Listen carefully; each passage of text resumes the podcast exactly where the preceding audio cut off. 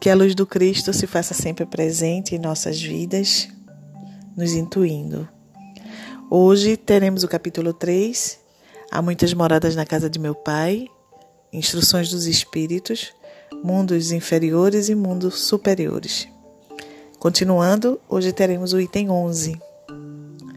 Do vosso precisais do mal para sentirdes o bem, da noite para admirardes a luz da doença para apreciardes a saúde. Naqueles outros não há necessidade desses contrastes.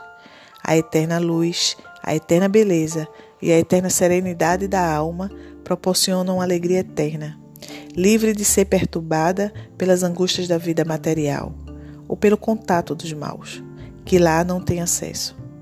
Isso que o espírito humano maior dificuldade encontra para compreender ele foi bastante engenhoso para pintar os tormentos do inferno, mas nunca pôde imaginar as alegrias do céu.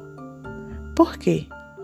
Porque, sendo inferior, só é experimentado dores e misérias, jamais atreviu as claridades celestes. Não pode, pois, falar do que não conhece. À medida, porém, que se eleva e depura, o horizonte se lhe dilata e ele compreende o bem que está diante de si, como compreender o mal que ele está atrás. Assim seja.